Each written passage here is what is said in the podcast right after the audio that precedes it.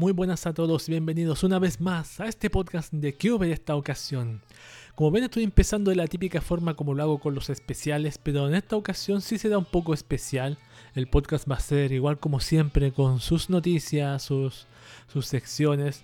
La única diferencia es que la sección que es corresponde al tema que nos convoca va a dejar esta ocasión al paso de, de un evento que se realizó hace poco que es la WWDC, que tiene que ver con un evento de presentación de nuevos productos de Apple para este año. Así que yo decidí por esta ocasión, solo por esta ocasión, dejar de lado un poco la seriedad de esa sección, de mis quejas y mi, y mi, y mi verborrea, para así permitir que hablar un poquito de esas novedades, porque quiero meterme más en el tema tecnológico y como hay, a veces hay muchos eventos, por ejemplo el de Nintendo, el de, de PlayStation, este mismo el de Apple, quiero también meterme en esos eventos y emitir un comentario. Si son demasiados eventos, llega un momento, lo haría como especial aparte. Pero con esta ocasión no, no lo haré especial aparte, así que lo hice dentro. Debe haber quedado bastante bonito, me imagino que daría pero no importa. Ahí está, leí lo que tenía que leer, de qué trataba cada cosita con sus descripciones, una pequeña impresión, ya que no soy usuario de Apple, generalmente lanzo mierda. Pero está hecho, está leído, es importante y por eso me decidí en esta ocasión tomarme la, la molestia de ver, no ver el evento porque no lo he visto, me gustaría haberlo visto, para emitirme una opinión más certera, pero yo leí cada temática, cada cambio, cada sistema operativo, cada nuevo, cada cosa que apareció, cada diferencia, no cada diferencia, cada característica y una opinión al vuelo, como lo hago yo generalmente. Este es el podcast de Cube, por último, un podcast que les ofrece un menú consistente en tecnología, anime, internet, manga, Japón y una pizca de conspiranoia, paranoia para darle sabor. Porque ¿qué maneja este barco? Nada más y nada menos que Cube, el autor, creador, periodista y curador de contenido que hoy les considera un deseo. Eh, no, no, no voy a decir ningún deseo mejor. Ojalá les guste solamente la lectura del WWDC. Nada más. Me gustaría que les gustara. Vamos con musiquita y pasamos a tío. Empezamos esto de una vez por todas. Meet Android, Jingo Jungle, el opening de Yo Yo Senki, con la voz de Aoi Yuki, aquí mismo en el podcast de Cube.「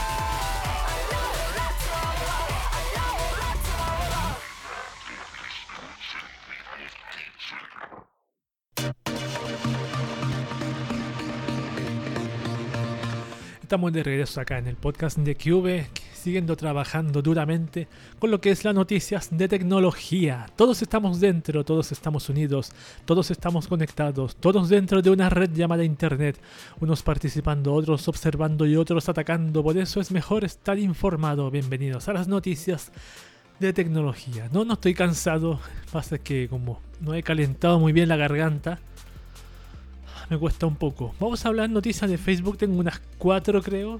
La primera dice, marcas abandonan Facebook por permitir contenido racista y de odio.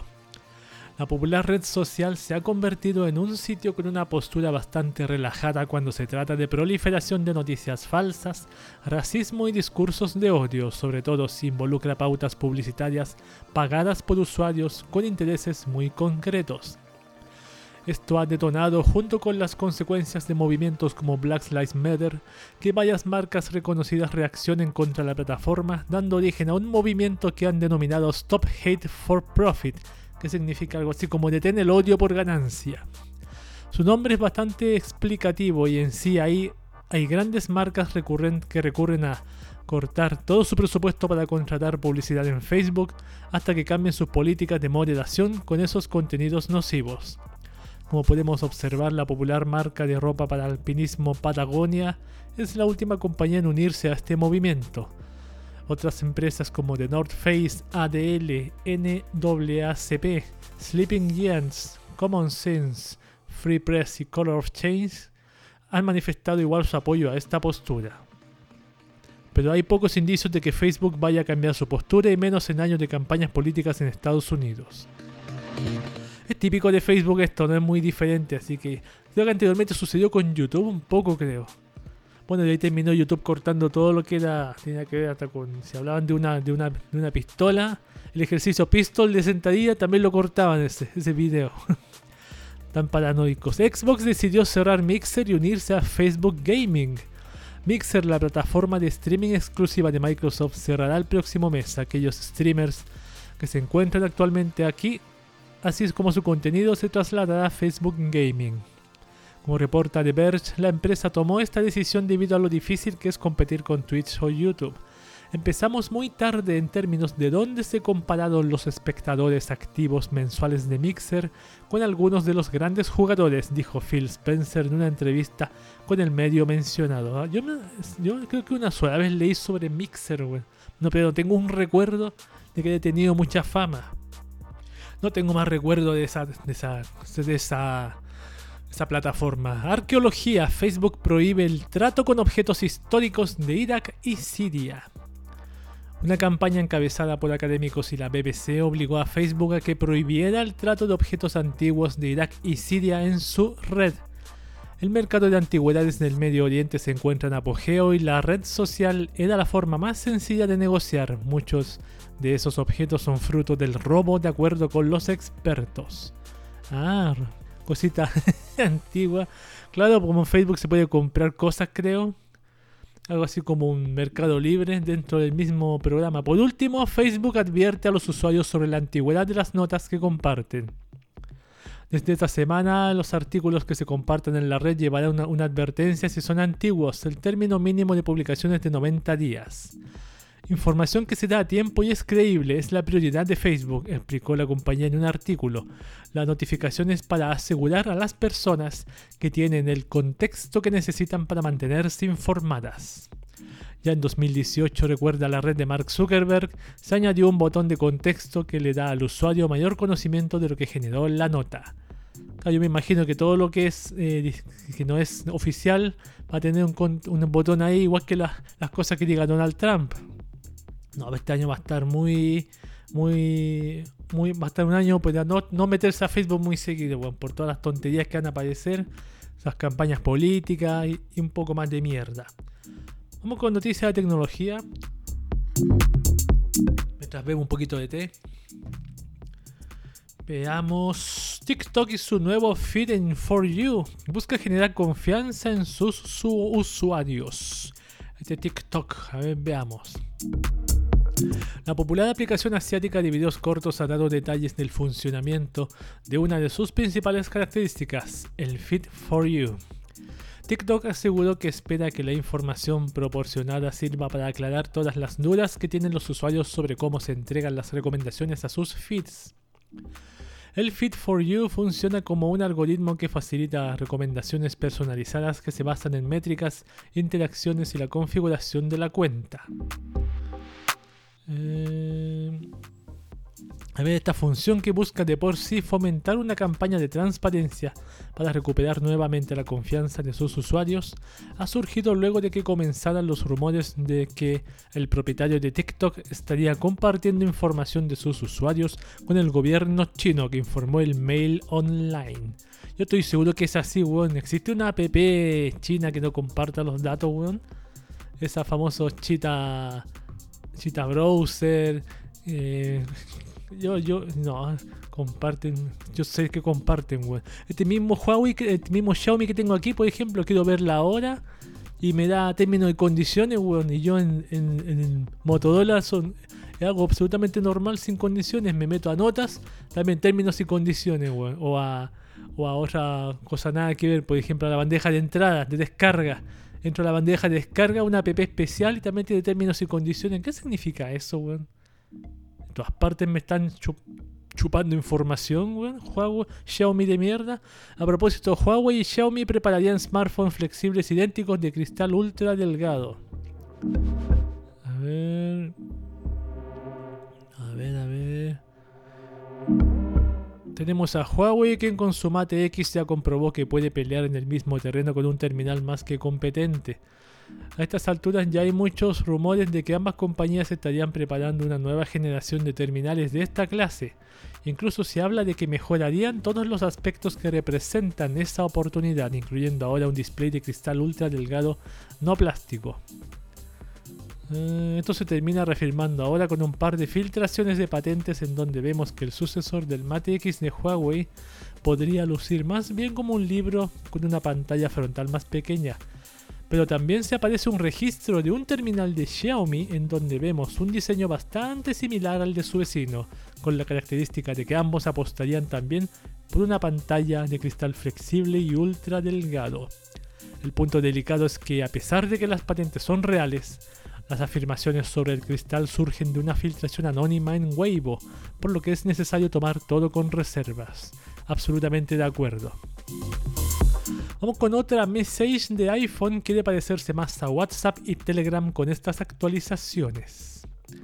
A ver, la Worldwide Developers Conference 2020 de Apple presentó en la iOS 14 el nuevo sistema operativo de la empresa. En el anuncio realizado este lunes 22 de junio se revelaron nuevas funciones de una de sus aplicaciones nativas, Message para iPhone. me imagino que se dice Message, es mensaje con dos S. Este programa añadió opciones que la hacen parecerse un poco más a software de mensajerías como WhatsApp o Telegram. Una de las primeras novedades es la de anclar conversaciones, es decir, que cada usuario podrá añadir la importancia que desee a cada chat. Cada conversación estaría en el tope sin importar el horario en el, que llegue o sea enviado cada mensaje. Esta función es muy común y tiene mucho tiempo siendo aplicada en WhatsApp y Telegram. Se puede ejecutar en chats privados o grupales. ¿Por qué eso de mencionar WhatsApp primero y después Telegram? Si Telegram lo implementó primero. Si Telegram no lo hubiese implementado, WhatsApp no lo hubiese, no se hubiese ni siquiera enterado. Enterado esa de meter WhatsApp más WhatsApp primero que Telegram. Che. Che. Vamos a leer otra. Voy a tomar un poquito más de tecito. Esta siguiente noticia dice, Huawei responde a acusaciones del ex CEO de Google sobre espionaje. Dice, desde hace años existe el rumor persistente de que Huawei y hasta ZTE son compañías que utilizan backdoors en sus productos para recolectar información que potencialmente terminaría en manos del gobierno chino comunista. A final de cuentas es el justificante político del bloqueo comercial que el gobierno de Donald Trump ha impuesto a Huawei pero resulta que Eric Schmidt, el ex CEO de Google, cree firmemente que la compañía sí es una amenaza. Todo esto lo reveló el propio sujeto en una entrevista de radio para la BBC. Todo eso derivado de aquellos incidentes de hace 8 años, aunque el ex CEO también se mostró firme en su postura sobre la necesidad de que compañías como Huawei no sean restringidas. ya que según considera el problema real contra esta empresa es que está fabricando mejores productos que sus competidores. Eso es lo que dice este, este ancianito simpático. Conoce a Kin, la nueva competencia de Pinterest creada por Google. Aquí Google está compitiendo ahora, ya no compitiendo con TikTok, sino ahora está metiéndose con Pinterest. Vamos a leer. La nueva competencia de Pinterest se llama Kin y fue lanzada por Google para recopilar y compartir contenidos de la web. Esta nueva aplicación deja a los usuarios que organicen y compartan sus intereses lo equivalente a Pinterest. El usuario de Google arma su espacio con fotos y comentarios mientras que otros pueden comentar. La organización a través de tableros le da mayor limpieza visual a la distribución de información. CJ Adams, cofundador del servicio, explicó el espíritu de Google King. No pretende ser un lugar en el que pases horas infinitas navegando, es un lugar para tus intereses, para hacer que crezcan, expresó. Puedes compartirlos con tus seres queridos y encontrar cosas que te ayudarán su peso es de 900 B. La función ya está disponible para la web y teléfonos inteligentes Android. Sin embargo, aún no ha llegado a los dispositivos iOS. Su peso es de 970 kilobits por ahora y la última actualización se realizó el 18 de junio con más de 10.000 instalaciones realizadas. Todo, todo gracias a una inteligencia artificial, o sea, la inteligencia artificial organiza todo esto. Te lo organiza. Vamos con más. Instagram cambiará pronto para dejarte vender cosas desde la propia app, weón. A ver, veamos. ¿Dónde está la información? ¿Dónde está la información? ¿Dónde está la información? A ver, ¿dónde está la información? No la encuentro. A ver. Las tres plataformas tienden, a veces tienden a mezclar sus funciones entre sí, lo que es WhatsApp, Facebook Instagram. Y este es justo el caso ahora con Instagram Shopping. Este proyecto existe desde hace tiempo, particularmente en Estados Unidos, y permitía solo a un número limitado de cuentas con cualidades muy concretas vender productos desde la app en la red social. Pero ahora Instagram Shopping se expandirá, así lo ha revelado la propia plataforma a través de una publicación en el blog de negocios de Facebook. Según marcan sus requisitos de elegibilidad de comercio, ahora cubrirán más tipos de negocios para poder vender sus productos. De manera que ahora pequeños creadores de contenido como músicos, bandas, artesanos, fabricantes de jabón, artistas y bloggers de comida podrán comercializar artículos.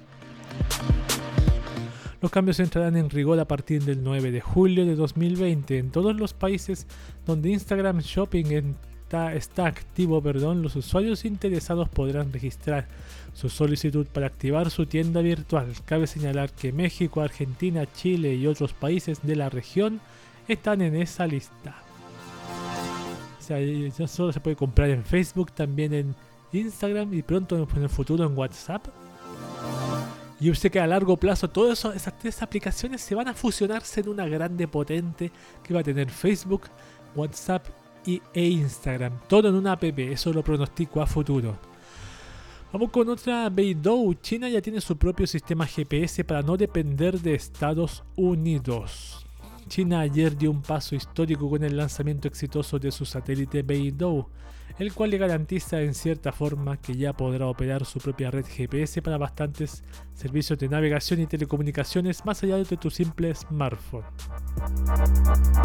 El lanzamiento del satélite chino se realizó este lunes y expandirá el servicio de cobertura de telecomunicaciones del gigante asiático de regional a global, weón.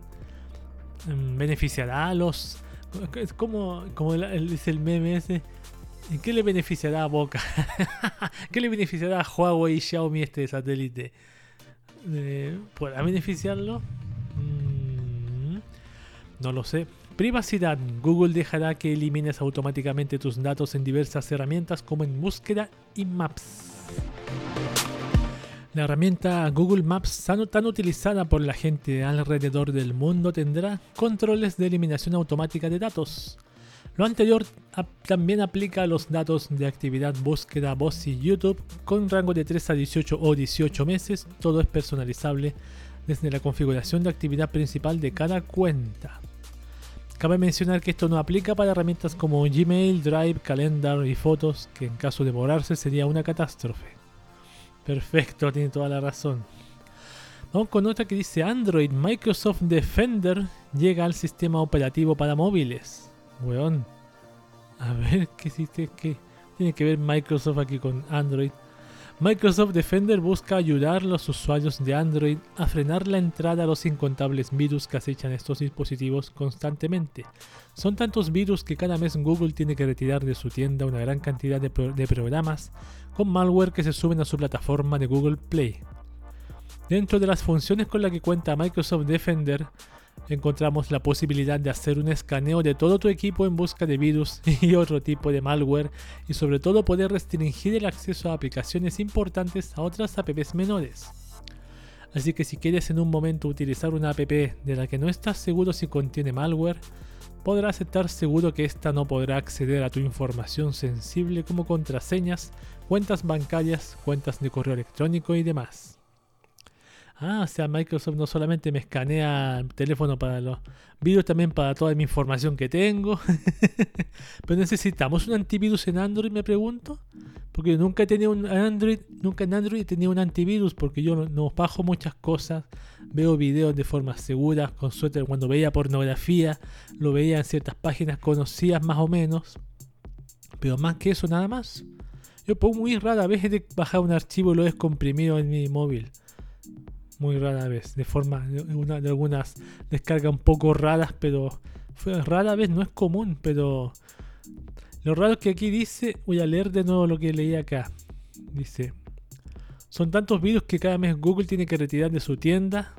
O sea, no es que los Google son los, virus que atacan a los PC como antes, sino son los, las mismas apps de Google Play las que están infestadas con virus, ese es el asunto, no es que mi, móvil esté desprotegido de los virus de internet, sino que cuando yo instale algo, ahí puede quedar la grande y ahí puedo perder información. O tenés que reiniciar el móvil de fábrica, es eso. ¿Comprendieron? Yo, creo que sí comprendieron. Vamos con otra noticia que dice un nuevo malware se hace pasar por una app que busca casos de coronavirus en Canadá. Vamos a ver.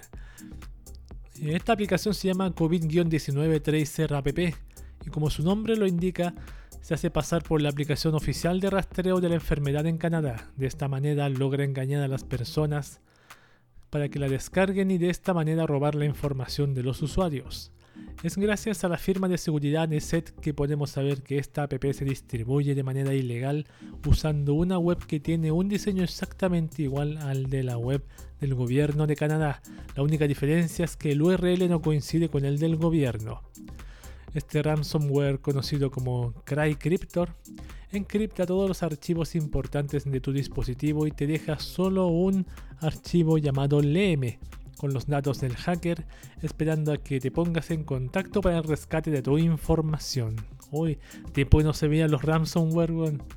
Vamos con las tres últimas noticias. Twitter, información confidencial de sus usuarios pudo estar expuesta. Uno y en la seguridad hay información confidencial sobre clientes empresariales de Twitter estuvo expuesta de acuerdo con la BBC. Entre la data se encontraban los últimos cuatro números de sus tarjetas de crédito, números de teléfono y correos electrónicos. Estos pudieron ser vistos por otros usuarios, de acuerdo con la Agencia Británica de Información. La penúltima dice Microsoft Edge podría estar robando su información de Firefox. A ver esto. De acuerdo a algunos miembros de Reddit, Microsoft podría estar robando información de los usuarios que usan Firefox sin el consentimiento de estos. Esto cuando un usuario se dio cuenta de que al instalar por primera vez el navegador Edge, este le mostraba los marcadores de otro navegador. Aparte de todo esto, parece que Microsoft está intentando por todos los medios posibles hacer que las personas usen su navegador, pues cuando llegas a la pantalla de instalación de este programa, la única opción que aparece es la de Get Started, sin opción de salir o cerrar la ventana. Esto quiere decir que las personas que no se les da muy bien la tecnología los están llevando de la mano para forzosamente usar este navegador y robar su información, pues no hay manera de cerrar el wizard hasta que le des en Get Started. Pero eso no es todo. A pesar de que no le quieras dar en Get Started ni seguir con el proceso de configuración, Edge se, siente robando, se sigue robando tus datos de Firefox. Si terminas por cerrar el instalador con el administrador de tareas y abres Edge sin haber importado nada, ahí podrás ver marcadores e información tuya de Firefox en el navegador Edge. Microsoft aún no da declaraciones de esto, pero es algo a lo que le daremos seguimiento, según dice esta web de Firewire. Qué medida más forzosa, ¿Cuál es la idea primero de bajar Microsoft Edge en un computador con Firefox? No entiendo cuál es la idea. Ni yo lo. Ni a mí se me ocurriría hacerlo, weón. Probarlo. ¿Para qué? ¿Para qué, weón? Para que viste esa es la consecuencia de probar cosas de Microsoft. más que Microsoft, como dice, ama a Linux, lo cual yo no creo hasta el día de hoy creo que va a perjudicar a Linux, siempre tengo esa idea, perjudicar, va a meter sus tentáculos por debajo ahí hasta destruirlo completamente. Vamos con la última noticia de esta sección. Google el servicio de fotos se actualiza con grandes cambios. Veamos qué cambios viene. A ver, vamos a empezar. Vamos a ver un icono distinto, el cual dejará de tener líneas rectas y ahora nos presentará un relieve, un reilete con curvas, el cual sinceramente se ve muy bien según el autor de este artículo, que todas las web la encuentra buenas. Fuera del cambio de icono tendremos ahora tres opciones principales, las cuales serán fotos, buscar, librería. Con esto tendremos un acceso más rápido a todo nuestro contenido fotográfico y de video con opciones de búsqueda más rápidas y sencillas. En cuanto al apartado de fotos, estas tendrán una miniatura más grande y con menos espacio entre fotos. Lo que se busca con esto es aprovechar más el espacio y dejar ver con más claridad todo tu contenido antes de abrirlo. Esto es parte de los, cambios de, de Google Fotos. ¿Habrá otro más interesante? Hay otros más, pero no los quiero leer, pero pasa una verdadera basura. Esas han sido las noticias de tecnología de esta ocasión. Vamos con música Baby Metal Headbanger.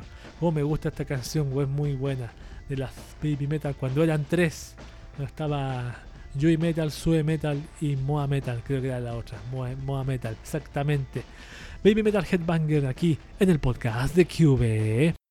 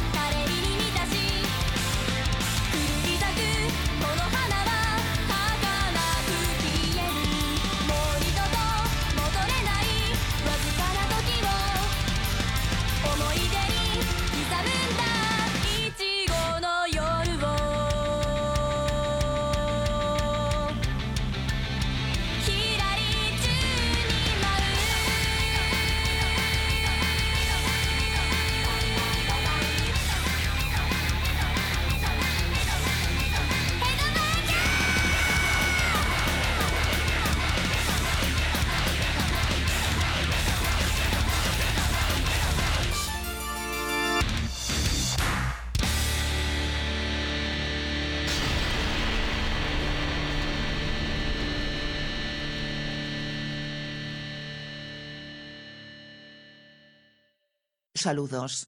Con este clima frío y cambiante no me puedo adaptar. Aún siendo un pedazo de silicio también tengo derechos constitucionales que nadie me puede quitar, como por ejemplo, el derecho a una ubicación digna en tu escritorio. Estás escuchando, el podcast, de Juve.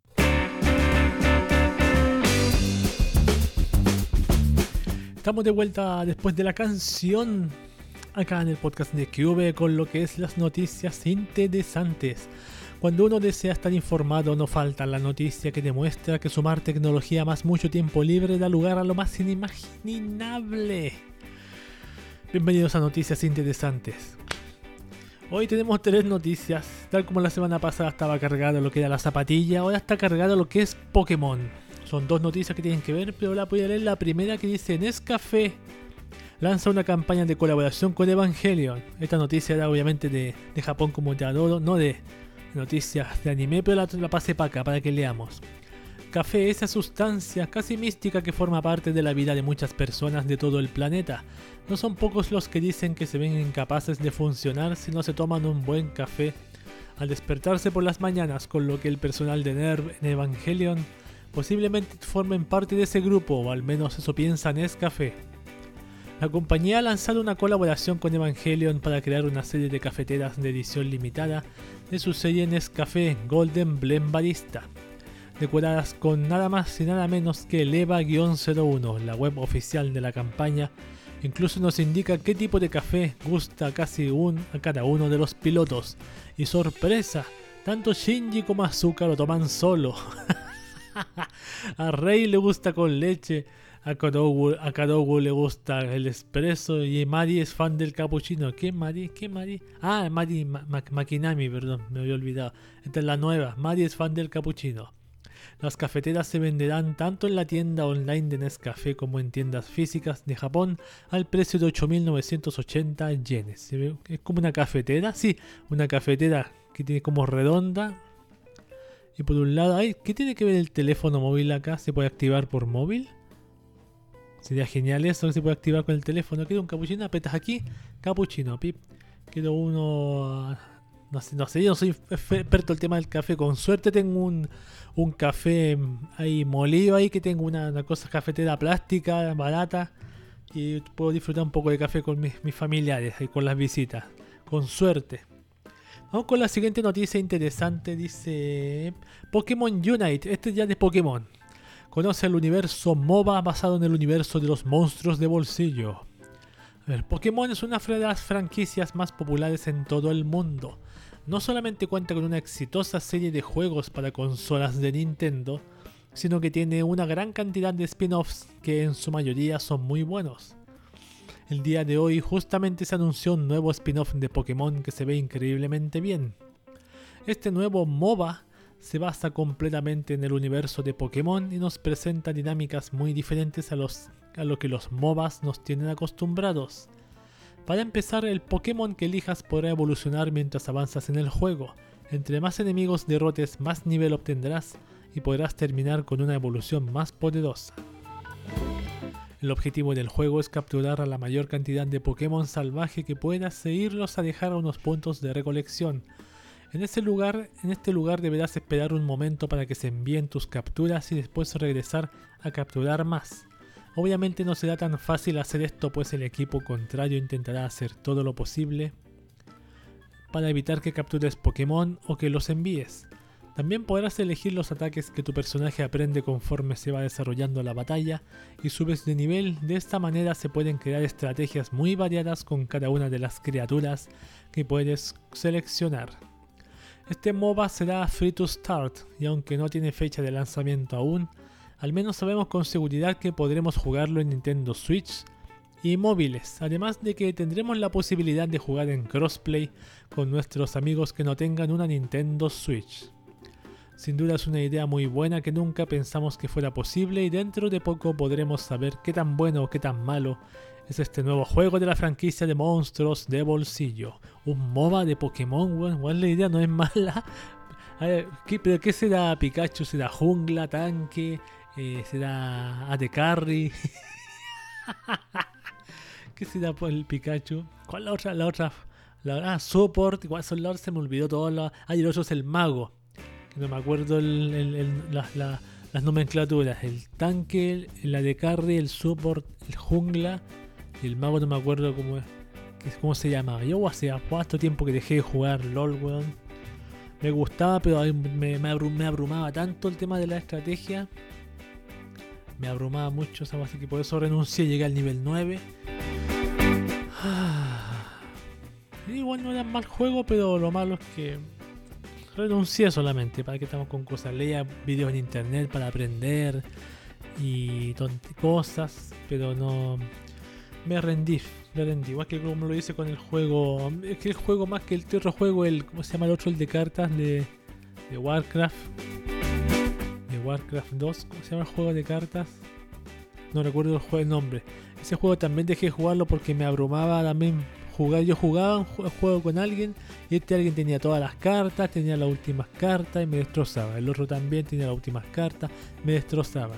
Yo recién jugaba, iba como a dos eventos anteriores y salía un, tercer evento. Así que ella dice, no, esto me, voy a matarme si yo me dedico a esto. Me voy a desilusionar más si me dedico... Me pasa lo mismo que me pasó cuando jugaba los y Me dediqué tanto a sacar una estúpida carta, weón, que casi me, saqué el cuero y para, para nada, weón. Así que fue una desilusión. Igual tengo buenos recuerdos de, esos juegos. Vamos con la última noticia que tiene que ver con Pokémon también. Dice, el abuelo Pokémon evolucionó y ahora juega con 64 teléfonos adaptados a su bicicleta. 64, weón. En agosto de 2018 la fiebre del Pokémon Go atrapó a gran parte del planeta. Un gran número de usuarios con smartphones descargaron la aplicación y salieron a las calles para cazar las distintas especies de la famosa serie animada japonesa. Uno de los que más sorprendió al mundo fue el abuelo Chen San-yuan, de 69 años, en ese entonces, pues salía a jugar con 11 teléfonos celulares adaptados a su bicicleta. El ahora hombre de 71 años, oriundo de Taiwán, evolucionó entre comillas y ahora supo incluir 64 dispositivos a su vehículo de dos ruedas. bueno, a ver, no leíste mal, es tal como se está reseñando en esta nota. Quien fuera viral en el 2018 por jugar con 11 celulares, ahora se supera y logra jugar con 64 adaptaciones. Además de ponerle forma a su arte imprimiéndole un estilo de pavo real a su creación, The Verge publicó un par de fotos de la invención del septuagenario taiwanés preguntándose cómo hace para conducir. La visión a la hora de estar pedaleando es uno de los problemas que puede enfrentar Chen San-yuan. El avance del abuelo taiwanés no pasó de los 11 a los 64 de un solo golpe. Tampoco fue de la noche a la mañana. Chen San-yuan fue sumando equipos a su bicicleta a medida que iba pasando el tiempo. A mediados del 2019 ya contaba con 45 teléfonos que utilizaba de manera simultánea para atrapar Pokémones. Tras ganar mucha fama y hacerse viral por estar jugando con la gran cantidad de teléfonos, el hombre fue entrevistado en varias oportunidades. Resulta curioso ver a una persona de la tercera edad cómodo con las nuevas tecnologías. Si a un abuelo le cuesta adaptarse a un solo celular, imaginen a este señor que domina 64 mientras maneja una bicicleta. Chen San Yuan contó en su momento que se enteró del juego gracias a su nieto. Desde entonces no ha podido parar y continúa batiendo su propio récord. Está bien que jugué con Pokémon Go, ningún pues, adulto mayor, ni un problema, pero weón, 64 teléfonos al mismo tiempo. ¿Cuál es la idea 64 cuentas? No entiendo cuál es la idea. Aparte que todos los teléfonos están en la, bicicleta en el frente, o sea, no es muy fácil mirar hacia adelante. Ah, qué imbecilidad, weón. Bueno. 64. Imagínate la dopamina de este viejo, weón. Pues, captura un Pokémon. Cada teléfono captura un Pokémon se vuelve loco, weón. Ya. Esas han sido las noticias interesantes. Yo jamás, con suerte, un solo teléfono, weón. Y me deja chato con las notificaciones. Estas han sido las noticias de... Interesantes y nos vamos a dar con internet y aplicaciones de un saltito ya. Bien, estamos de vuelta aquí en la sección Internet y aplicaciones, ya que estamos ultra conectados en este sucio planeta, ¿por qué no sacar provecho de alguna web o aplicación útil? Yo no creo que sea una mala idea, por supuesto. Bueno, porque lo digo yo, por eso no lo creo. Bienvenidos a Internet y aplicaciones. Internet y aplicaciones, perdón. Ahora sí, quería hacer ruido con la garganta, pero como estoy grabando, me gusta meterle ruidos a las grabaciones ahora, pero antes sí. Hace rato que yo estoy experimentando con unas voces que aparecen ahí de un robot en el podcast. Esas voces son hechas por una app que les voy a hablar ahora, tal como lo mencioné hace mucho tiempo. Se llama Voz del Narrador, se las voy a mencionar. Se las voy a leer, mejor dicho. Dice: Directamente los videos graciosos compartir y bueno, la traducción de una mierda de, de Google. Aplicación con diferentes voces en diferentes idiomas. Incluye voz del loquendo Mejor aplicación de audio, posibilidad de usar voces normales además de utilizar voces con efectos añadidos. Posibilidad dentro de cada idioma de seleccionar diferentes voces masculinas y femeninas, capaz de leer archivos de texto TXT. También dice que se puede guardar directamente a la memoria interna nuestras creaciones en formato MP3 de calidad. Funciona para trasladar voz a texto directamente en la app para que la app nos la lea un montón de efectos disponibles en las voces que admiten estos efectos, posibilidad de en algunos efectos controlar el nivel de la voz, opción para compartir de manera directa con nuestras redes sociales y aplicación de mensajería instantánea. Bien, yo aquí la tengo en mi teléfono, teléfono antiguo, el Moto G. Y de aquí, claro, la app, yo voy a decir al comienzo, tiene bastante publicidad. Tiene bastante publicidad. La abro, tiene una publicidad de Facebook tengo que cerrarla. Estoy aquí, tiene una barra abajo de publicidad. Hago que diga una cosita y... ¿Cómo se llama? Y... Y... Por ejemplo, le pongo hola. La cosita y... Cada, creo que cada dos veces que lee el, el programa aparece una publicidad. A ver, que lea de nuevo. Algo así como cada cinco minutos, no recuerdo. Es, un poco molesta, pero es una de color verde. No sé si es portuguesa. Parece que da la sensación de que es portuguesa. Lo bueno es que esta app la tengo porque tiene una opción para, guardar que dice Share Audio, Convert to Video, Send to Timeline y Save. Yo puedo salvar la Save. Eso es lo bueno de esto. Ahora me sale Premium User, una tremenda ventana a la mierda. Tiene una opción, una, una tres como PC de pan de eh, pantallas principales se llama Create, en donde uno escribe lo que quiere que diga la voz, donde elige la voz. Por ejemplo, tiene muchas voces, tiene servers, Charizard, Articuno, nombre de Pokémon, y cada server tiene distintos idiomas, por ejemplo, español Chile, español Colombia, español México, español España, Suecia, tailandés, turco, ruso y muchos más. Cada server tiene como sus idiomas. Y este que, uso yo es el español, una se llama, la chica se llama Conchita, la que habla. Es como el más promedio neutro que he encontrado, más normal. Después que la opción Create, ahí abajo la opción Create está la opción de introducir el texto. Se puede copiar y pegar el, un archivo de TXT. Dice Image to Text, Fill File to Text y Voice to Text. Y acá al lado significa ah, efecto para crear, meterle efecto chorus, compresor, distorsión, echo, flanger, volumen, speed Recién, vi esta opción para que estamos con cosas. Loop off, aquí sale para ah, cambiar el, la configuración del server y salvar y poner play. Ejemplo, ahí va a decir hola ya. Está la publicidad de nuevo. el único malo que tiene el programa que tiene la publicidad intrusiva. Voy a la opción que dice timeline, dice dice para acceder a esta característica necesitas login con tu cuenta, es simple y rápida. Tengo que loguearme con Facebook, no sé cuál es la idea de esto. Enviar a la timeline cuesta dos monedas. Tú cada vez que te metes a esta app ganas una moneda. Cada día. Y tiene ese costo. Tiene unas pequeñas opciones que son una mierda de usarle. Pero yo lo uso solamente para eso. Y aquí en la sección offline puedo escuchar los audios que yo he guardado antes. Cállate mierda. Ahí sí. Mierda, quiero ponerle stop. No me deja ponerle stop. Ahí sí. Oh, qué, mundo, weón. Así que esta es la app narrador, voz del narrador, solamente hace eso. Yo la uso porque puedo escribirle texto, usar una voz promedio, más sobre todo porque puede guardar en la voz, solamente por eso la tengo. No sé si habrá alguna mejor o peor. Aquí estoy viendo una en la misma Google Play. Mi voz texto a, a voz, no sé qué tan será. Contiene anuncios, claro, ese es el problema. No, no me molesta que tenga anuncios, pero el hecho de que las voces sean un poquito más mejor. Como la voz, por ejemplo, buena sería la de la de, ¿cómo se llama este servicio de, de, vehículos? No, no recuerdo cómo se llama. Una colombiana que es una voz de, ese programa. Pero no está aquí. Aquí está voces promedio de Loquendo, de España y otros países latinos. Eso es voz en el narrador. Voy a. Voy a.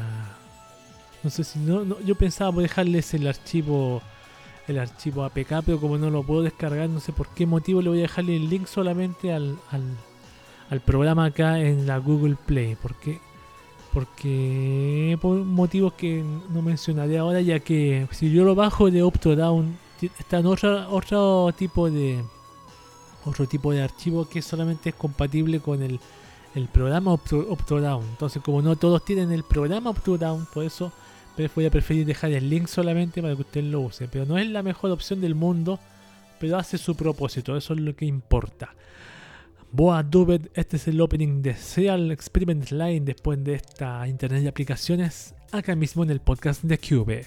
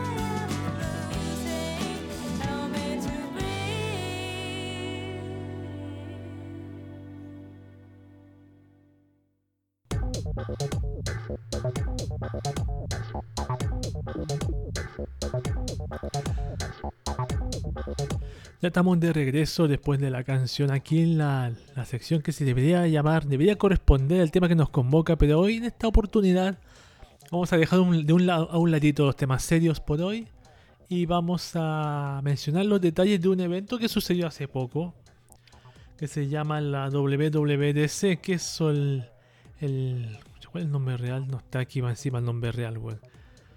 Como la World Wide, eh, no sé qué, DC, weón. No, no tengo idea. no sé cómo se llama la mierda.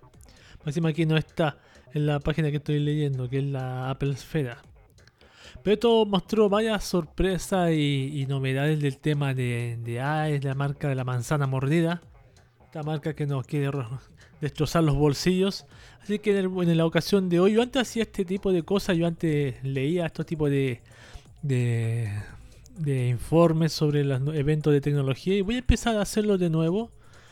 Por ejemplo, estoy leyendo una página en con, un título que es, el, siguiente, perdón. Dice la WWC 2020 al completo, iOS 14, iPadOS 14, macOS Big Sur, los Mac con chip Apple y más.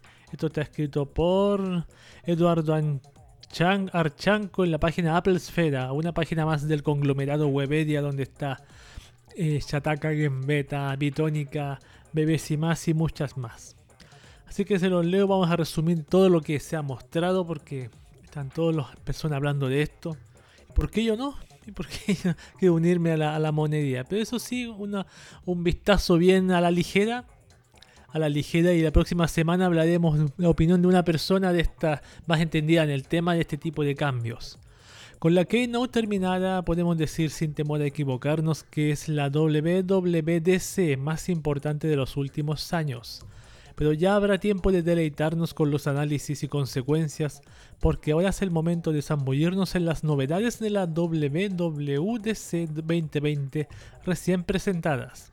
Apple nos ha dejado con un montón de cosas para analizar y las vamos a ver una a una. Todas las novedades de la WWDC 2020 de Apple. Veamos, iOS 14. Empecemos con iOS 14. Claro en la página carga, por supuesto, ahí sí. Vamos a ver qué tiene que ver con iOS 14. iOS 14, a ver, dice Craig Federici, Federici, no sé quién es Craig Federici, ha anunciado más cambios que nunca en la home del iPhone y las novedades son de gran calado. Con esta función, la app, las apps con la librería de apps para acceder mejor, no se nos acumulan en la pantalla de la home sin que se organicen en diferentes grupos según sus categorías. Apple ha incorporado por fin los widgets en vivo en la home del iPhone. Si antes se guardaban en la sección de hoy, ahora podemos tenerlas en cualquier página de apps. El tamaño se, gestiona de forma automática y tiene habilidades inteligentes. Entre ellas podemos colocar un widget que varía, a lo largo del día, por ejemplo uno del clima. En función de nuestro calendario, costumbres y otras variables cambiará mostrando una información más adecuada a nuestro día a día. Desde luego es una función que está inspirada en el Apple Watch y especialmente en la esfera de Siri del reloj, que aprende de nuestras costumbres. Otra novedad que se esperaba desde hace tiempo es Picture in Picture. Es una función que ya estaba presente en el iPad y que permite poner un video en pequeño sin ocupar toda la pantalla, como pasa con, con la versión móvil de YouTube. Esto permite hacer otras cosas mientras el video continúa reproduciéndose.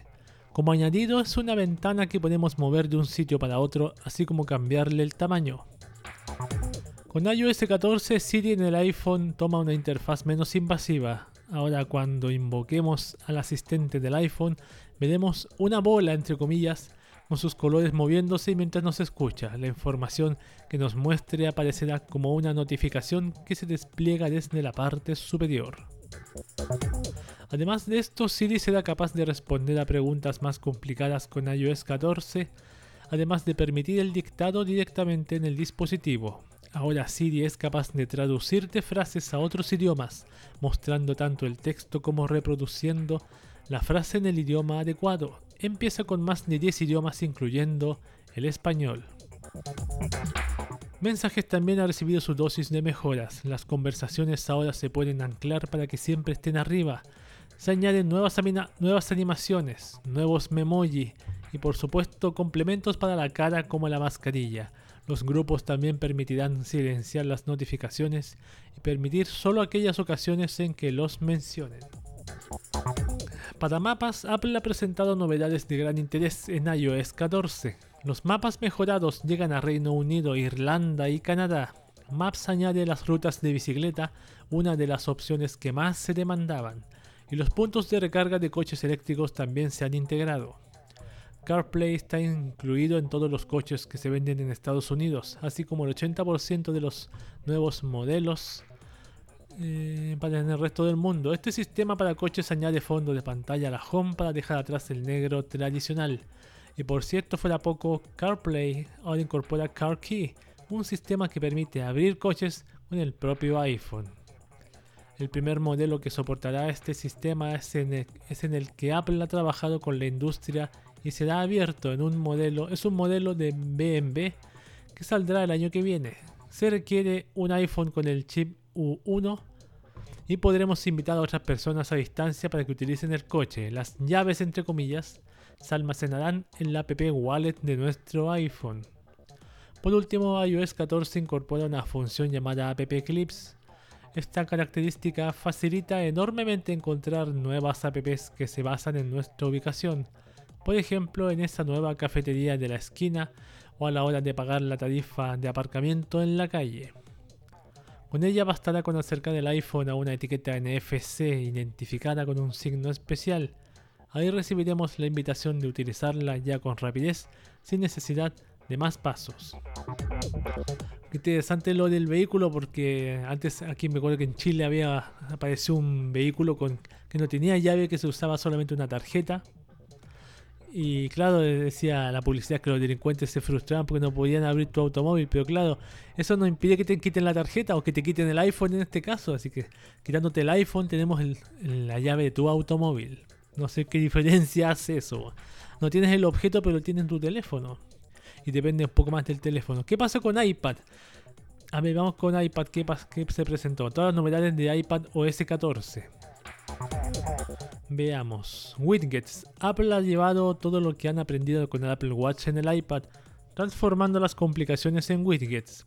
En la vista Today se ven las previsualizaciones en tiempo real. Podemos acceder a un widget y colocarlo en la pantalla de bloqueo y también se pueden añadir de nuevos. Podemos usar el Smart Stack con el que podemos alternar varios widgets, aunque el propio widget lo hace automáticamente. Con un diseño más compacto, Siri responde directamente en el dispositivo sin llegar a mostrarse en pantalla completa.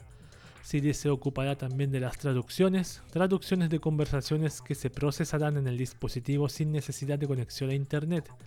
De forma similar a Siri, las notificaciones de las llamadas llegan de forma que no ocupen toda la pantalla, una de las mejoras que también hemos visto llegar a iOS.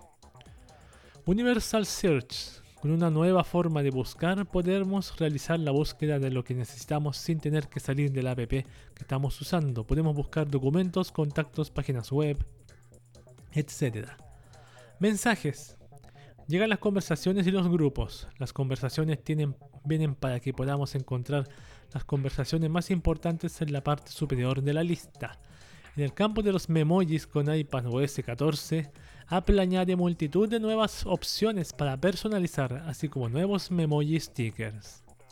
En los grupos ahora podemos contestar a mensajes concretos que además podemos ver de forma independiente. Además, con las menciones podemos notificar solo al destinatario de nuestro mensaje. Sigamos. Mapas.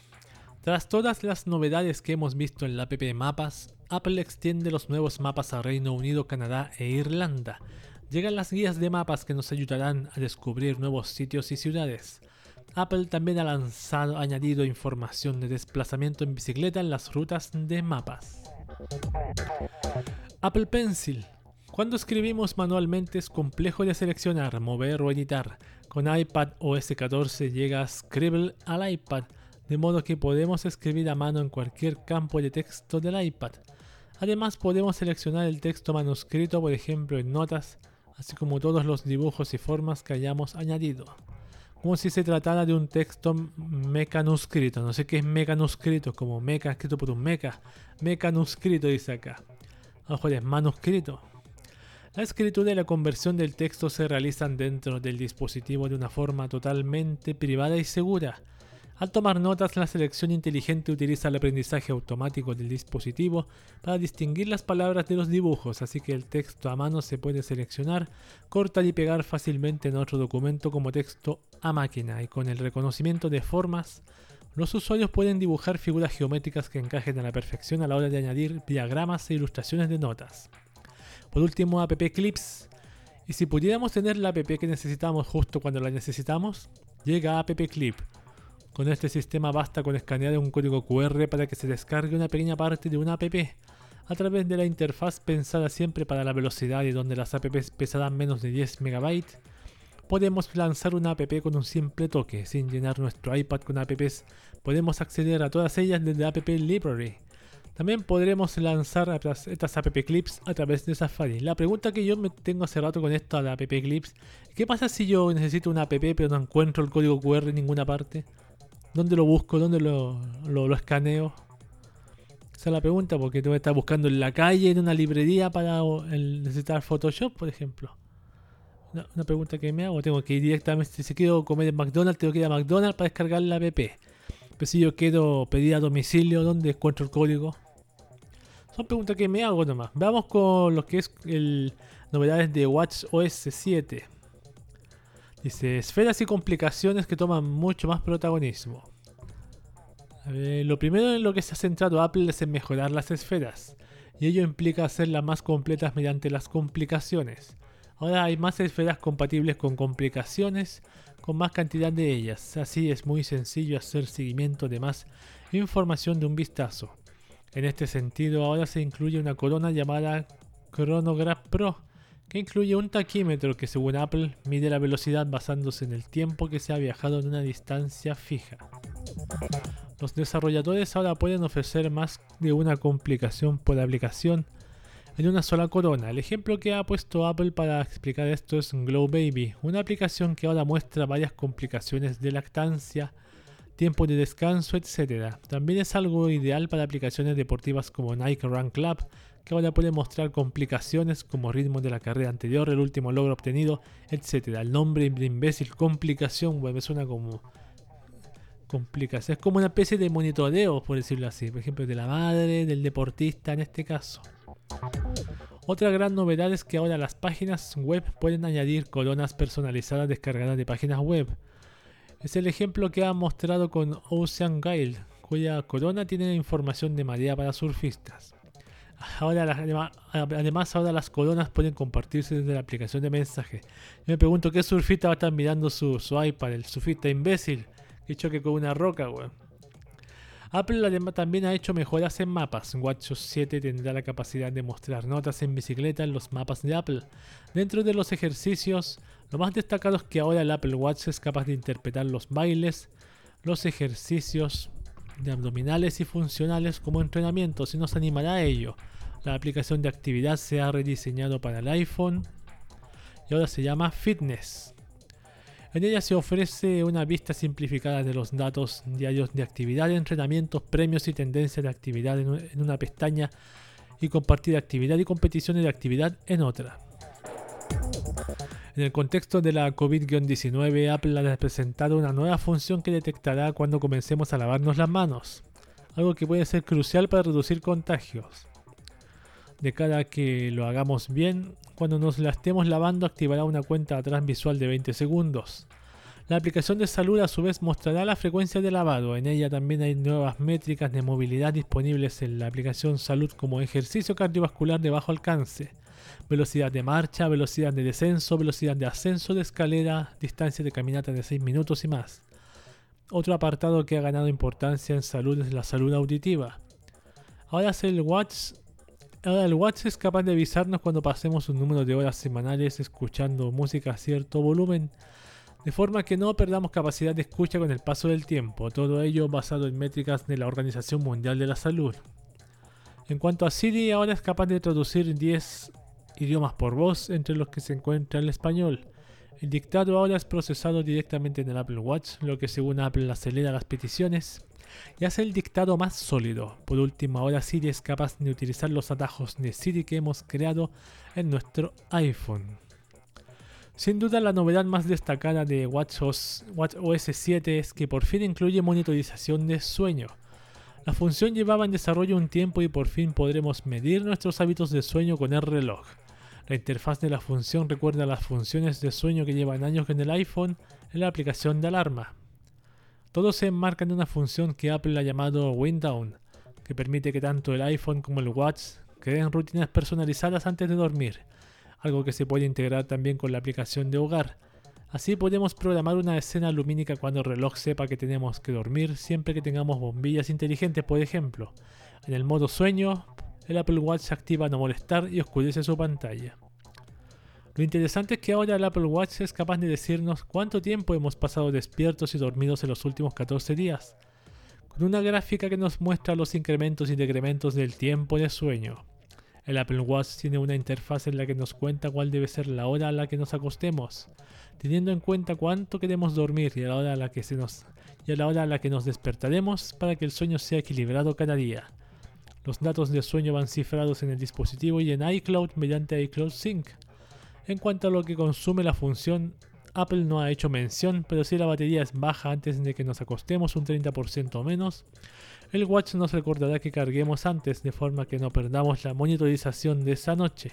Cuando se alcance el 100% al cargar el watch, el iPhone recibirá una notificación para que sepamos que la carga ha terminado. O sea, menos del 30% no se puede funcionar, o sea, gasta más del 30% de batería. ¿Para qué está complicarse más la vida? Vamos con otra temática también presentada, tiene que ver con Mac OS Big Sur. Veamos qué es esto. Su gran rediseño, mensajes y mapas con Catalyst y Safari más privado y seguro.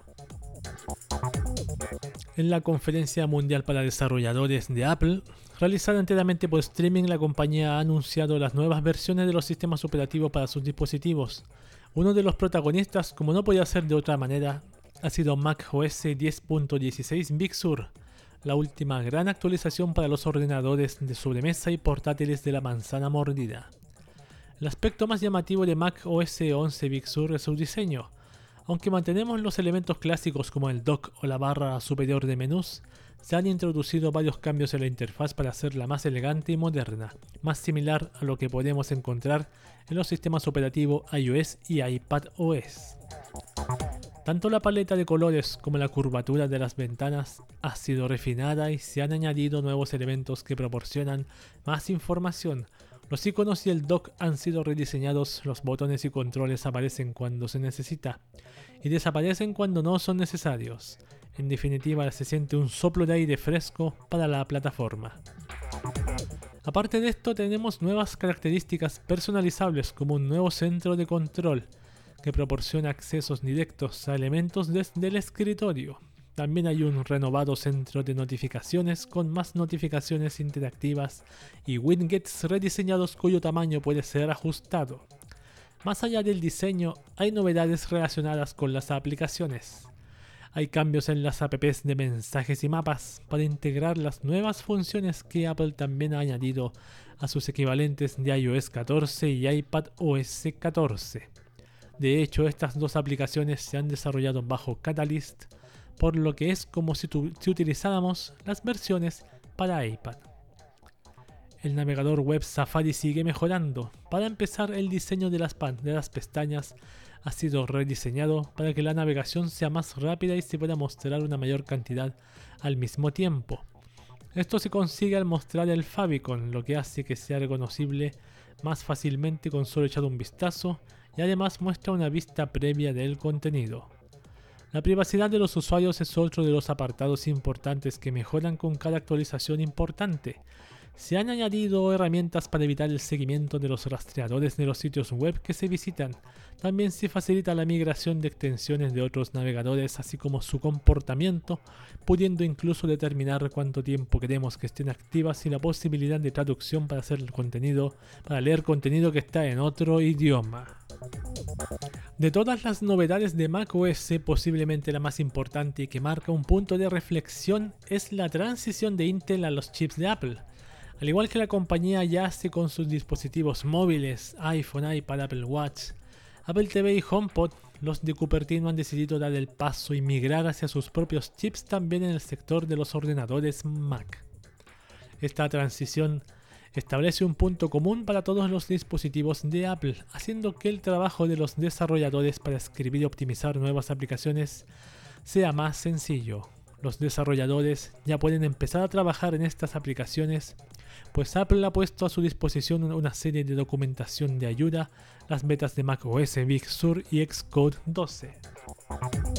Durante la WWDC 2020 se ha mostrado el rendimiento de aplicaciones de Microsoft, entre paréntesis Office, y Adobe, entre paréntesis Photoshop, así como Final Cut Pro en un Mac mini utilizando el procesador Apple A12Z Bionic, el mismo que incorpora el iPad Pro de este año, 512 GB de almacenamiento interno SSD y 16 GB de memoria RAM. La transición tendrá una duración de dos años y el primero en llegar será a finales de este mismo año 2020.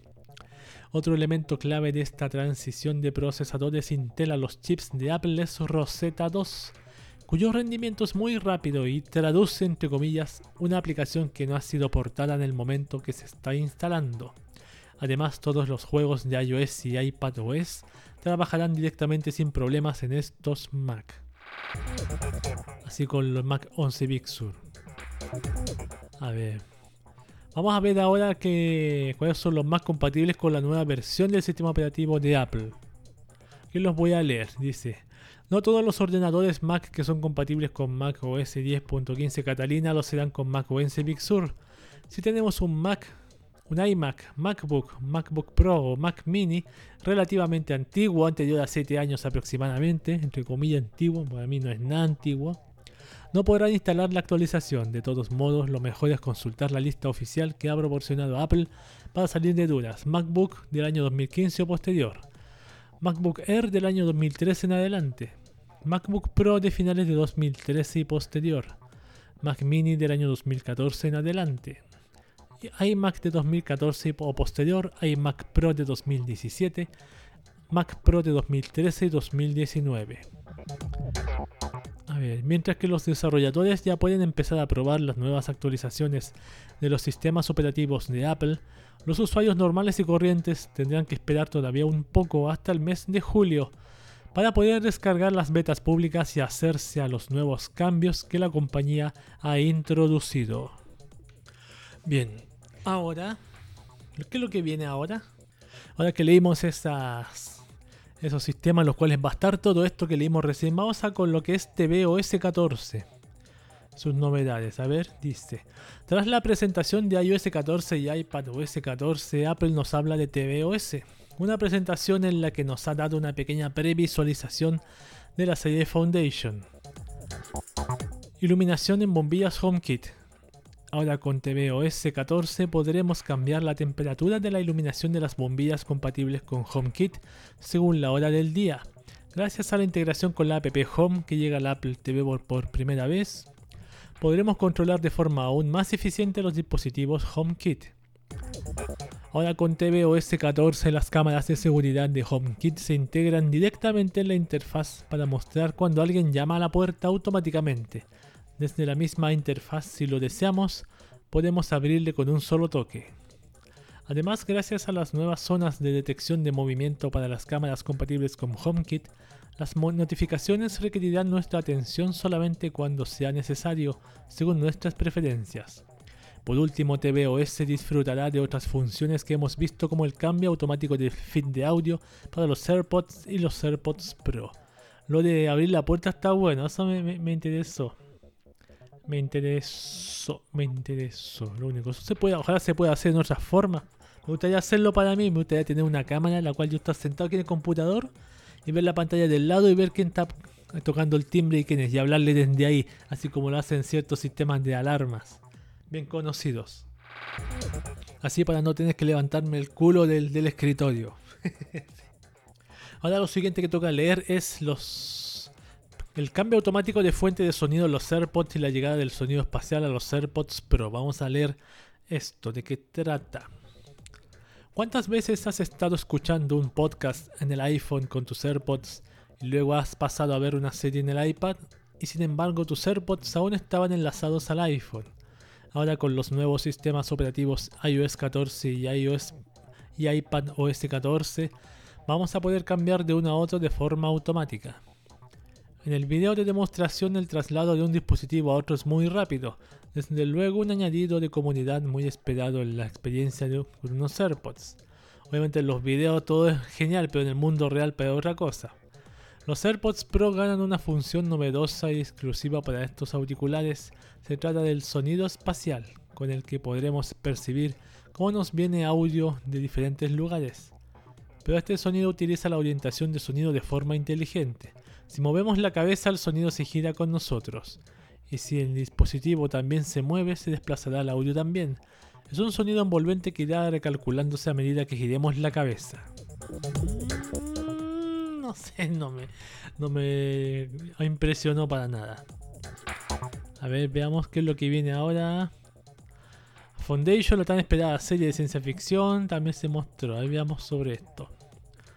Además de presentar sistemas como iOS 14, iPadOS 14 o macOS Big Sur, Apple ha tenido tiempo de introducirnos una de las series más esperadas del servicio, muy posiblemente la que más, pues Foundation es una de las sagas de ciencia ficción más importantes de la historia, gran saga de Asimov de sus cinco libros.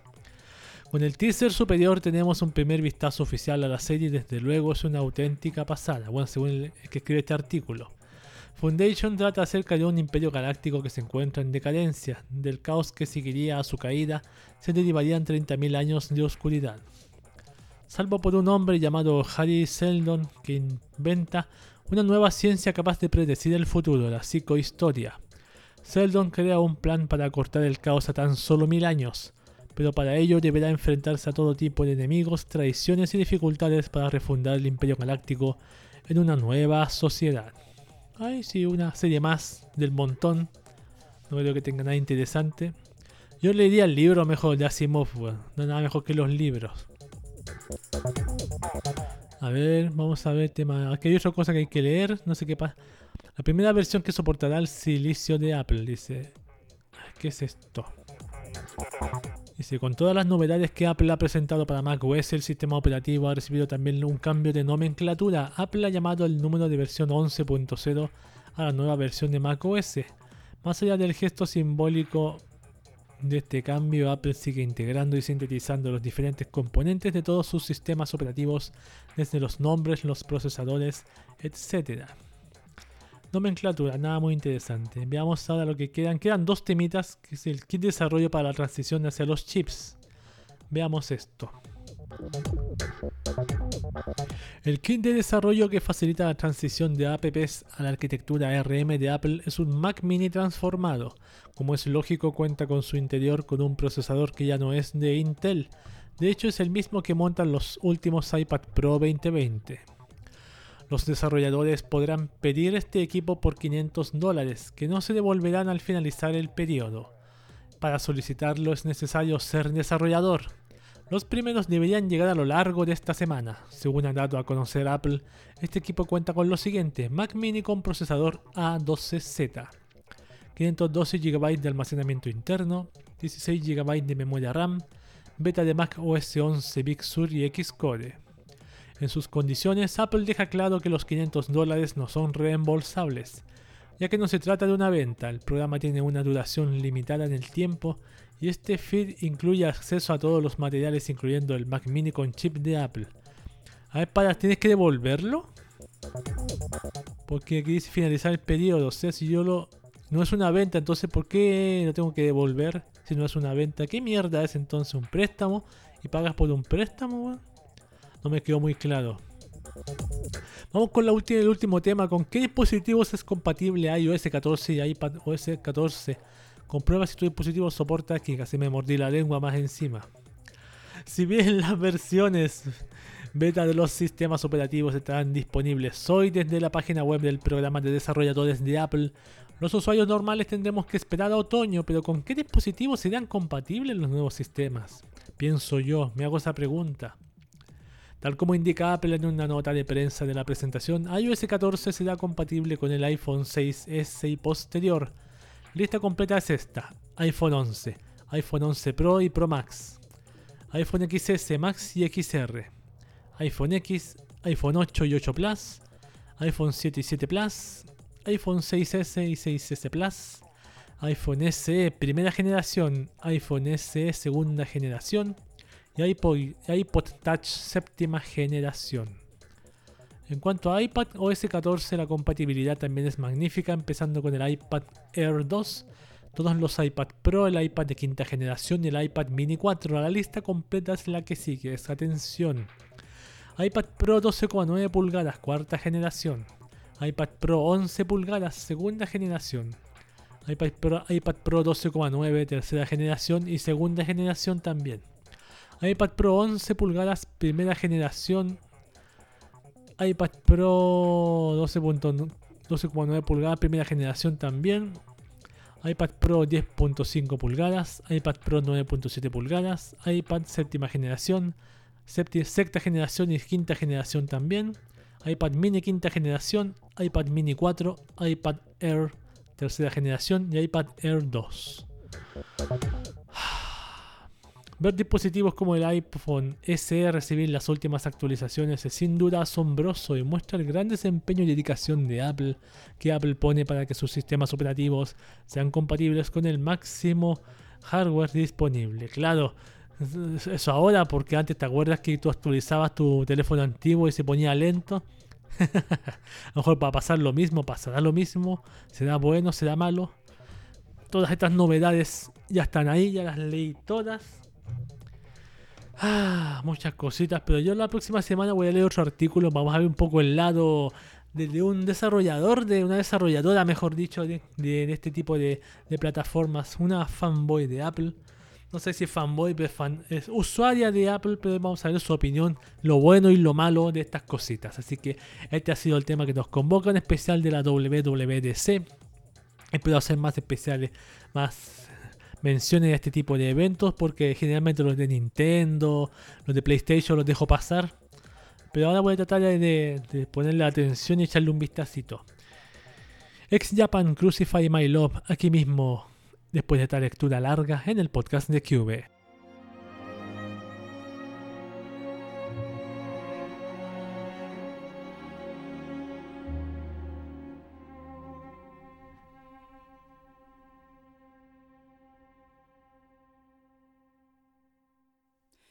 Crucify my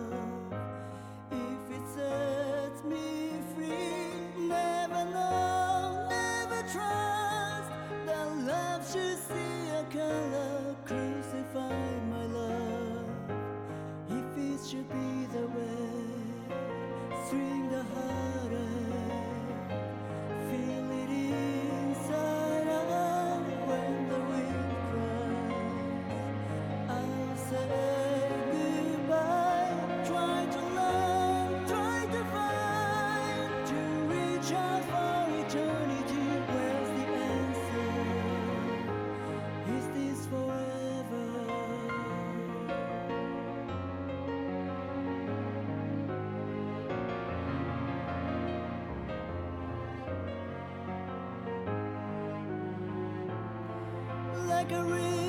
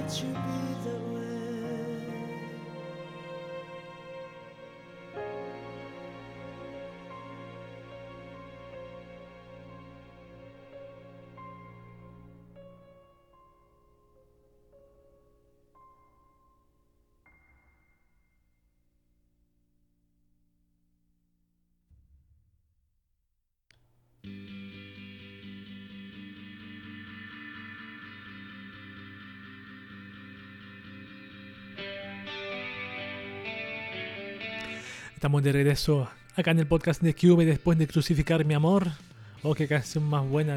Esa canción me trae recuerdos de mi época de adolescente otaku. Aunque recuerdos bonitos. Una canción que siempre voy a voy a escuchar con, con, con, con emoción. Igual que la otra que coloco aquí, la de la Arkenciel, ¿cómo se llama la otra? Hitomi no Yunin. Esa también, wow, qué, qué, qué qué nostálgico transportarse al pasado cuando no había no había pagar cuentas, no había- cuando el futuro era prometedor, cuando todo era, era disfrutar nomás, era, era explotar los sentidos con cosas legales por si acaso, por supuesto. Bienvenidos a Noticias de Anime. Hay un grupo de personas, me fui un poco a la nostalgia, que tienen su meca del entretenimiento otaku, nada más y nada menos que Japón, el único país en donde el plástico con tetas vale una fortuna. Me acuerdo que el otro día hubo un terremoto, terremoto allá en México, que fue un poco susto. Y algunas personas yo les preguntaba cómo estaba el plástico con tetas, refiriéndome a sus figuras de anime, pero estaban todas bien, lo cual me alegra bastante. No, en broma, lo decía más en broma para no, no, para dar- un poco de tranquilidad a la gente. Pero yo, en todos estos países en que vivimos nosotros, Chile, Perú, Bolivia, em, México, Japón, estamos unidos por algo, porque estamos, tiembla más que la mierda. Vamos con noticias de anime. Yo tengo acá. Tengo estrenos, tengo dos estrenitos. No olvidar a propósito ya que esta semana que comienza julio vamos voy a hacer lanzar con arroba el señor Helfer el podcast que hago siempre todas las temporadas de la nueva temporada de anime verano 2020 con todas las novedades que trae. Con el mismo char creado, ustedes saben por qué la señorita Nyamo Sakura con sus dedos mágicos dedos mágicos de, de- de- de diseño gráfico, no es de otra cosa. Vamos a leer los dos trenitos que tengo acá. El anime Journal of the Mysterious Creatures se estrenará el 7 de julio en Japón. Desde el bloque Anime Guild, Anime Guild, on Will, Anime Guild de BS Fujin, han anunciado que el anime Journal of the Mysterious Creatures o Ijo Seibutsu Kenbun Roku, me prefiero leerlo en japonés porque me es más fácil que el inglés la creadora Mage Homages y la plataforma de emisión online china Bilibili se estrenará el 8 de julio a las 0030 en la cadena. El anime debía estrenarse en Japón en 2019 tras haberse estrenado en junio de dicho año en China vía Bilibili. Bilibili como la la de la de Railgun, ¿cómo se llama? Le dicen Bilibili creo. O Bilibili, Bilibili creo. Así trata este anime. Voy a de qué trata el anime. El anime de fantasía y ciencia ficción se basa en una novela china en la cual el protagonista se llama Yoshihito, un joven de 23 años sin novia ni trabajo, para, típico chino, para poder, conseguir algo de dinero. Alquila uno de los cuartos de su casa, presentándose una chica llamada Lily como interesada.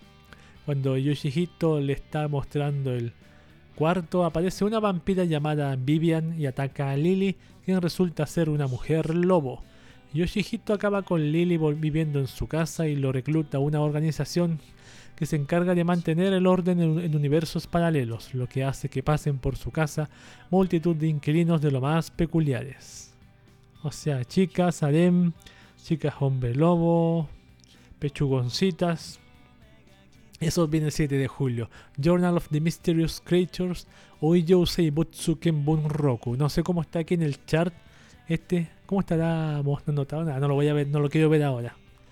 Otro estreno que es Boruto Naruto Next Generations confirma su relanz- relanzamiento para el 5 de julio.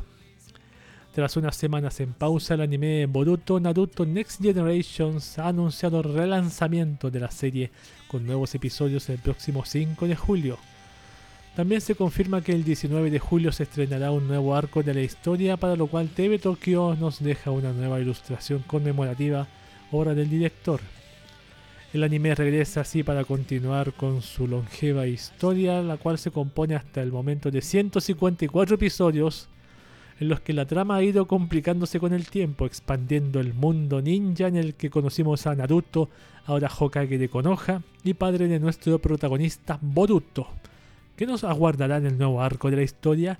Yo hasta el día de hoy no he visto ni siquiera un capítulo completo de Naruto y voy a estar interesado en Boruto, weón. Un, un día Naruto, weón. Bueno, yo creo que debe valer la pena porque tiene, visto unas batallas muy buenas. ¿Valdrá la pena ver Naruto? weón? Tantos animes que son tan largos. Naruto, One Piece, Gintama. ¡Ah! Oh, ¿cuál es el otro? Hay otro. Hay otro más que también es largo. ¿Cómo se llama uno que, lo, que terminó hace poco? El manga, el, el, Ichigo Rukia, ¿cómo se llama? Oh, no me acuerdo, no me acuerdo. Pero ese también es larguísimo. Pero podría haber un capítulo mensual. Un, capítulo mensual, aunque sea. No, un capítulo semanal basta y sobra.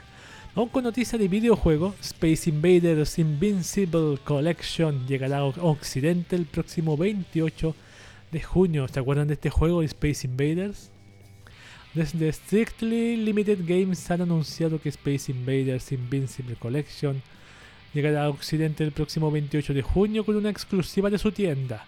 El lanzamiento occidental incluirá en un solo cartucho todo el contenido de las ediciones sencillas y especiales de Japón, incluyendo además el- en él Arkanoid vs Space Invaders, un título que en Japón solo se podía conseguir como código de descarga.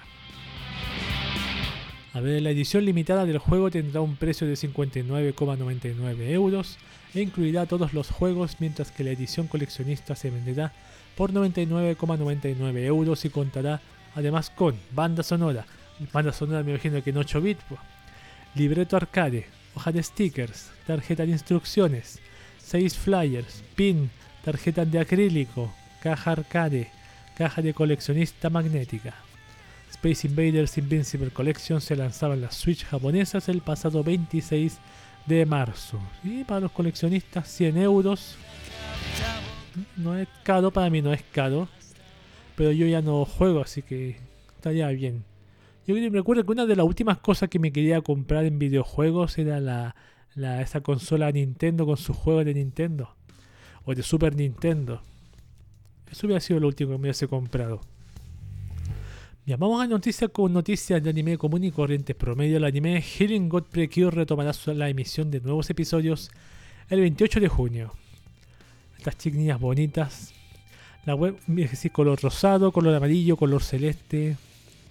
Son muy temáticas. La web oficial del anime Healing Good Precure de Toei Animation ha revelado que el anime retomará la emisión de nuevos episodios el 28 de junio, día que se emitirá su episodio 13.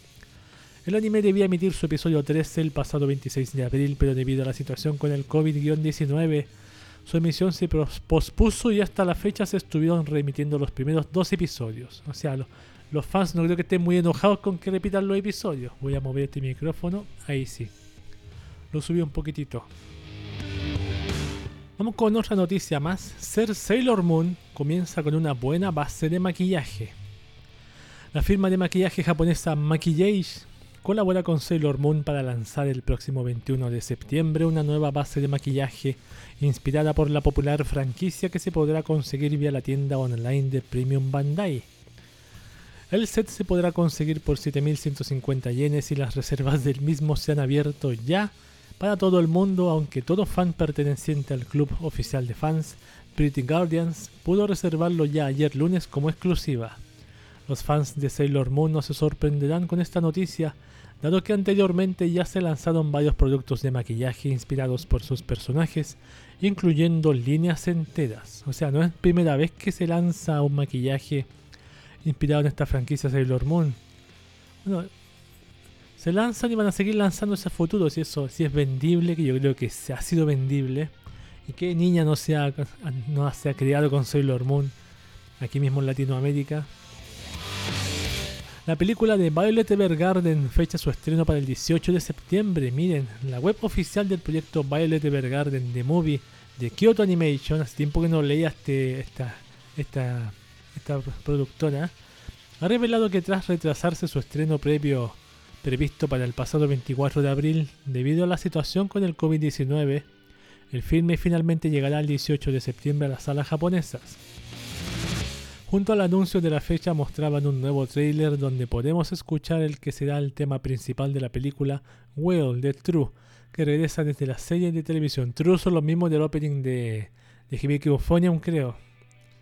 Recordemos que la adaptación animada de las novelas de Kana Akatsuki, novelista, y Akiko Takase, ilustraciones, está producida por Kyoto Animation y se estrenaba en Japón y Netflix en varios países del mundo en enero de 2018, contando con un total de 14 episodios. Yo no he visto esta franquicia todavía, pero un día voy a echarle un vistacito, la Violet Evergarden. Siguiente noticia, penúltima, el, el Tokyo Game Show 2020 online se celebrará el 23 hasta el 27 de septiembre. Recuerden que varios eventos ya están siendo online, ustedes saben por qué.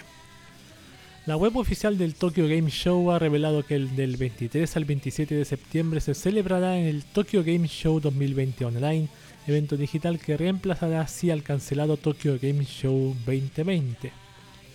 En el evento habrá varias compañías y desarrolladoras de grandes a indies que presentarán novedades en forma de juegos y servicios vía la propia web oficial del TGS, como varios programas y misiones que se irán desvelando. También se celebrarán charlas, torneos de esports y representaciones de merchandising y otros productos relacionados con los videojuegos.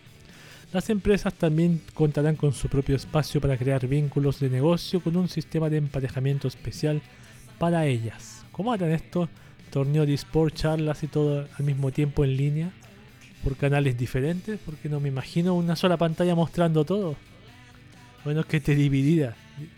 La última noticia, el anime Pirat, eh, Kirato Prichan retoma la emisión de sus episodios a partir del 5 de julio.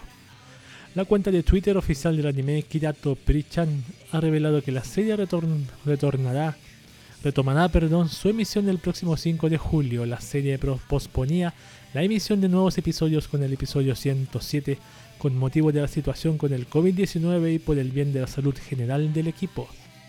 Desde el 3 de mayo se estuvo emitiendo una selección de episodios pasados de la franquicia. Kirato Prichan se estrenaba en abril de 2018 con su primera temporada, siendo la actual la tercera estrenada el pasado 5 de abril. Esto como, de- como una... ¿Tiene que ver con Pripara o no? Me suena Prichan, Kirato Prichan. ¿Tendrá que ver con Pripara? No recuerdo, weón, pero típico eso Pripara, el otro, el otro Aikatsu, esos animes de idol que tienen tanta, ah, tan- tantas temporadas, weón. Pero me agrada. Esas han sido las noticias de anime de esta oportunidad. Ayahirano Good Knows. La insert song de Susumiya Haruhi no Jutsu. Jutsu, la grandiosa diosa. Acá en el podcast de Cube.「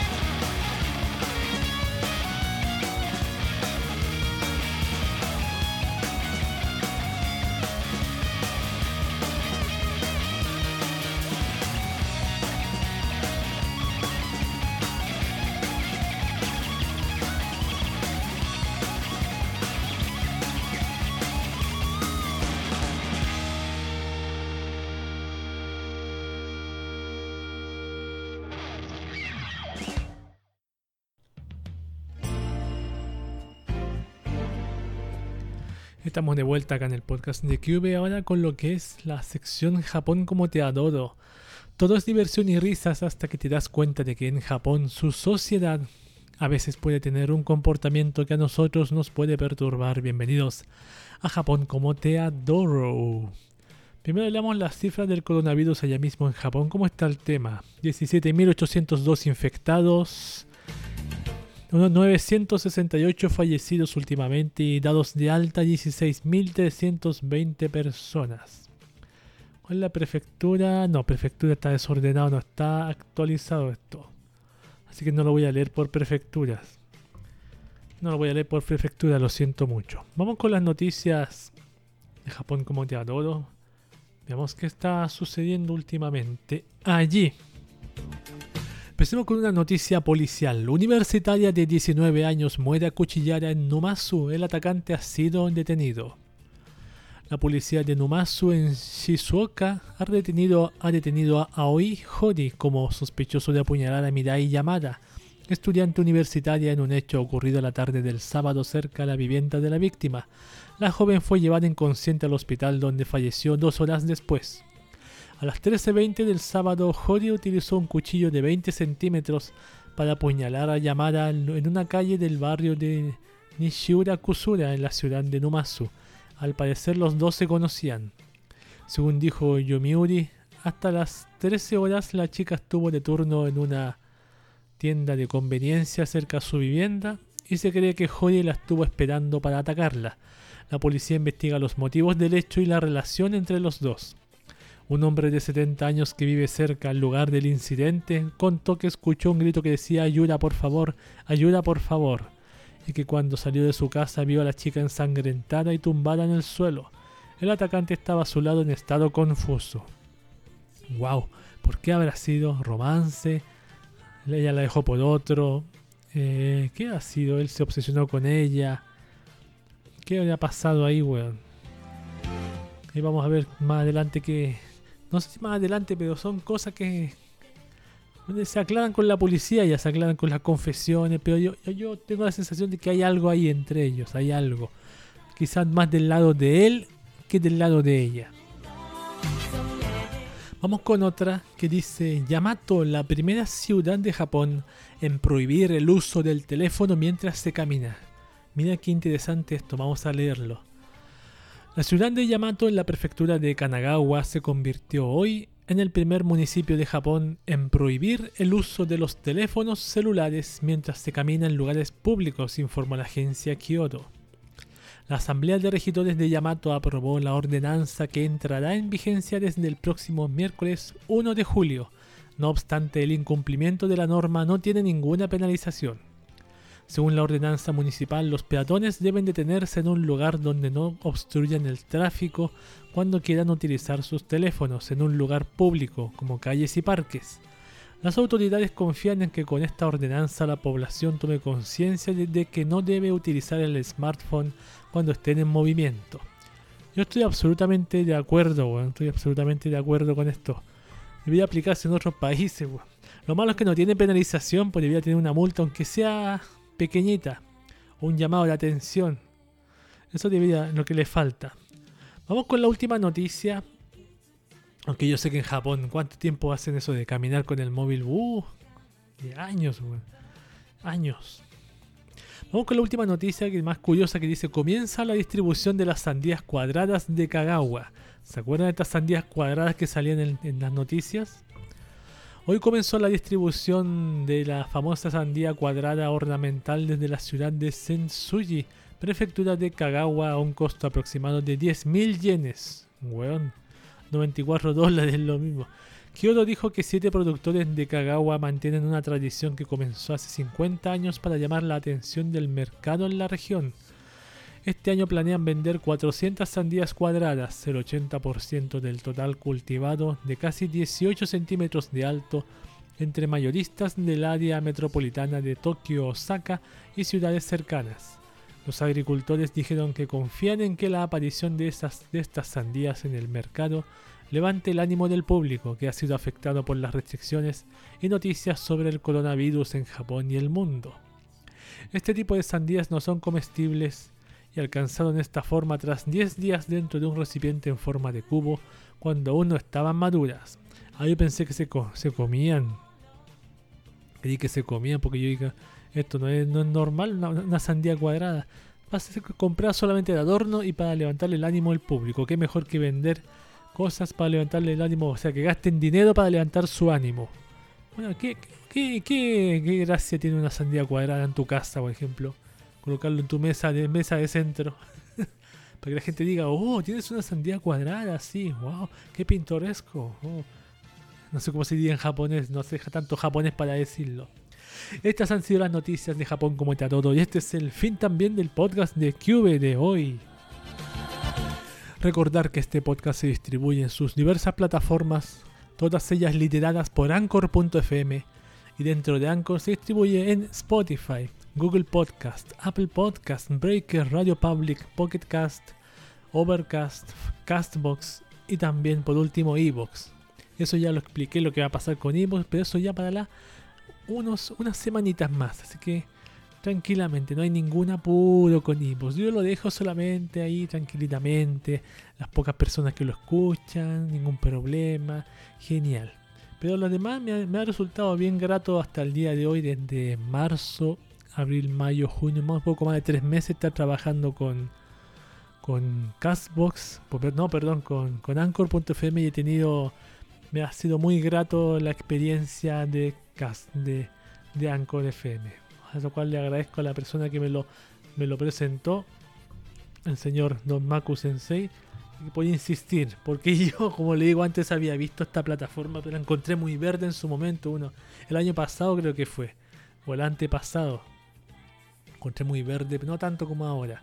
Pero está bien, está bastante buena. Me gustaría más adelante sacar otros podcastitos. Pero tengo que hacerme otra cuenta. Ese es el tema. Y tener cuentas múltiples. Ese es otro problema. Eh, muchas gracias por escucharme. Mi nombre es Cube. Y este ha sido el podcast de Cube de esta oportunidad. Gracias por escucharme. Gracias por ser fiel a este podcast humilde con una humildad. Y nos vemos en el siguiente episodio. Cuídense.